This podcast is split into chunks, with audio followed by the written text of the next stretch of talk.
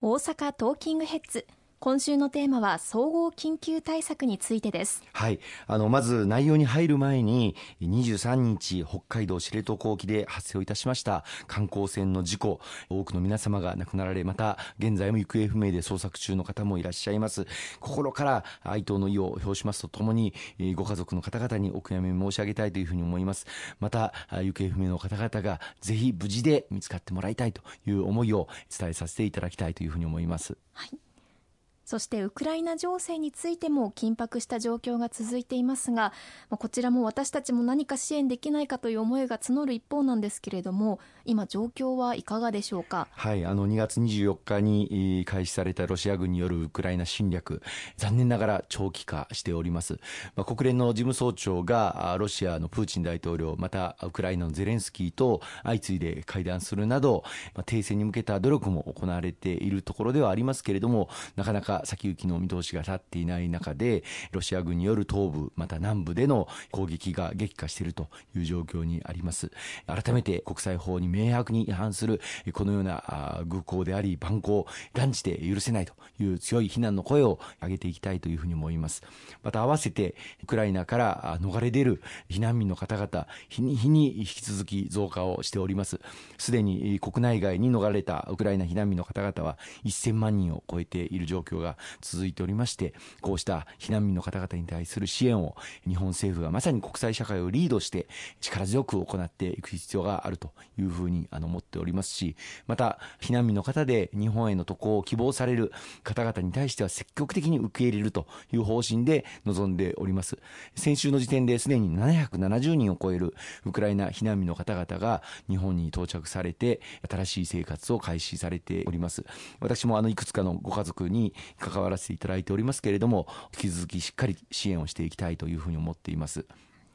石川さんのもとにもやはりまだまだ支援をお願いするというメッセージは届いているんですか？はい。あの先週までのあのこの放送でもご報告をさせていただきましたけれども以前吹田市にお住まいのウクライナ人のお嬢さんとお孫さんがウクライナの首都キーウから退避をするのを助けてもらいたいというご相談があってそれを隣国ポーランドにある日本大使館からサポートしそして道案内なども含めてポーランド国境までなんとか命からがらたどり着いてそしてその後政府専用機に乗って4月の5日の日に日本にたどり着き伊丹空港で感動の再会を果たすことができたというご報告をさせていただきました、まあ、このことがあのマスコミでも大きくあの報道していただいたこともありましてその後似たようなご相談いくつかいただいております。その中でつい先日大阪の泉市にお住まいのウクライナ人女性の方のご家族についてご相談を受けたんですけれども4月の14日のことでございました。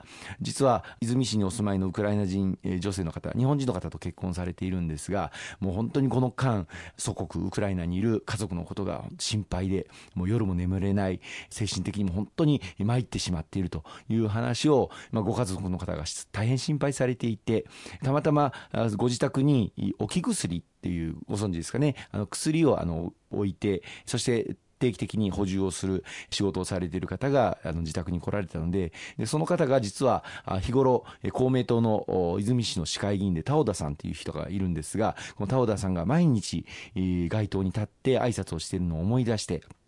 あ、公明党なら何かしてくれるかもしれないなと言って相談をされたんですね。ですぐ私のとこにも田尾田さんから、あ実は泉市にいるウクライナ人の女性の方が家族のことを本当に心配されているという話を届けてくれまして、で、そのウクライナに残っておられる実はお姉さんとそしてそのお姉さんの子供お二人が国外に退避をしたいので助けてもらえないかという相談になりました。早速外務省を通じてこのウクライナ国内にいらっしゃるご家族退避するためのサポートをさせていただきまして、まあ、列車での移動だったんですが国内の情勢が刻一刻と変わってくる中で鉄道駅が攻撃されたりとか鉄道網が攻撃されたりもしていましたのでいつウクライナから退避をしてポーランドに行くかということについても様々検討させていただいてそしてなんとか4月の21日の日にポーランドまでたどり着くことができたということになりましてご家族も本当に良かったと安心をしておられました。まあ、前回の吹田市のご家族については、政府専用機で帰ってくることができたんですが、まあ、政府専用機そんなしょっちゅう行き来をしているわけではありません。実はその後、日本政府はですね、ポーランドから成田に週1回直行便が飛んでいるんですけれども、この便の座席をいくつかあの買い上げて、希望するウクライナ避難民の方々を乗せて、そして日本まで届けるという支援を行っています。まあ、渡航費用バカになりませんので、なかなか工面できない、そういったウクライナ避難民の方々に対する支援として、大変多くの方々に喜んでいただいておりますけれども、この泉市にお住まいのウクライナ人のお姉さんと、そしてお子さん2人も、この毎週1回の便に乗ることができまして、そして22日に現地を出て、23日に無事、成田空港にたどり着くことができたんです。たどり着いた後、あの、しばらくコロナで待機をしなければいけないということから、3日間、成田空港の近くのホテルで待機をして、26日の日に関空までやってきて、家族と再会することができて、この時も出迎えに行かせていただいたんですけれども、あの、ご家族抱き合って、本当に良かったというふうに喜び合っていらっしゃる姿にお支えしてきてよかったなというふうに思っています。まあ、こうした思いをされているウクライナ人ご家族の方々、まあ、先ほど申し上げました通り、すでに日本には770人を超えるウクライナ避難民の方々が来られています。大体1週間に100人ずつぐらい増えていっておりまして、まあ、今後も拡大していくことが想定をされます。しっかりお一人お一人の状況に合わせた支援をきめ細やかに行っていく必要があると思ってまして、まあ、言葉の問題とか、子供たちの教育の問題とか、また高齢者の方々の医療や、あるいは介護の問題とか、本当にきめ細やかなサポートがあの必要になってくるかというふうに思いますけれども、いつか必ず平和なウクライナに戻ることができるその日まで、しっかりと公明党のネットワーク力を生かして、お支えをしてまいりたいというふうに思っています。あの、吹田に逃れられたウクライナ人のお嬢さんと、そしてお孫さん、日本語の勉強もすでに始めていらっしゃるようですし、また、あの、仕事も探し始めていらっしゃって、一日も早くこの日本の生活に馴染むように努力をされていらっしゃいます。ふるさとのウクライナの状況をあの見ると本当に辛い思いをされていると思いますけれども、しっかりウクライナ人のこうした避難されている方々に寄り添って支えてまいりたいというふうに思っていますので、どうぞよろしくお願い申し上げます。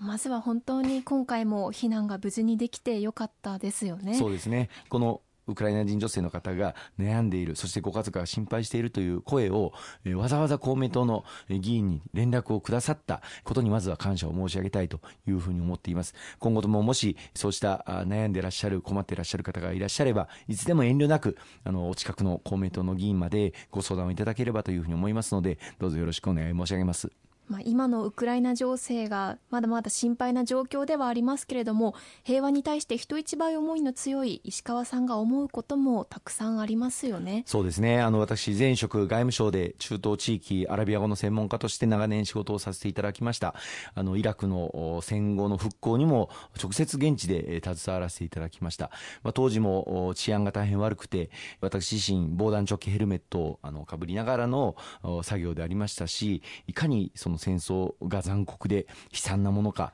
そしてその後の復興というものがいかに建設はしとうとよく言われますけれども、大変な行為であるかということを身をもって学ばせていただいた、私だからこそと言ったらおこがましいですけれども、今回のウクライナ情勢については怒りの思いでいっぱいです。一日も早くウクライナの平和が取り戻せるように、日本としてできる限りの国際社会との協調、そしてロシアに対する圧力を今は強めていかなければいけないというふうに思いますますね。ありがとうございます。後半は総合緊急対策についての内容をお伝えしていきます。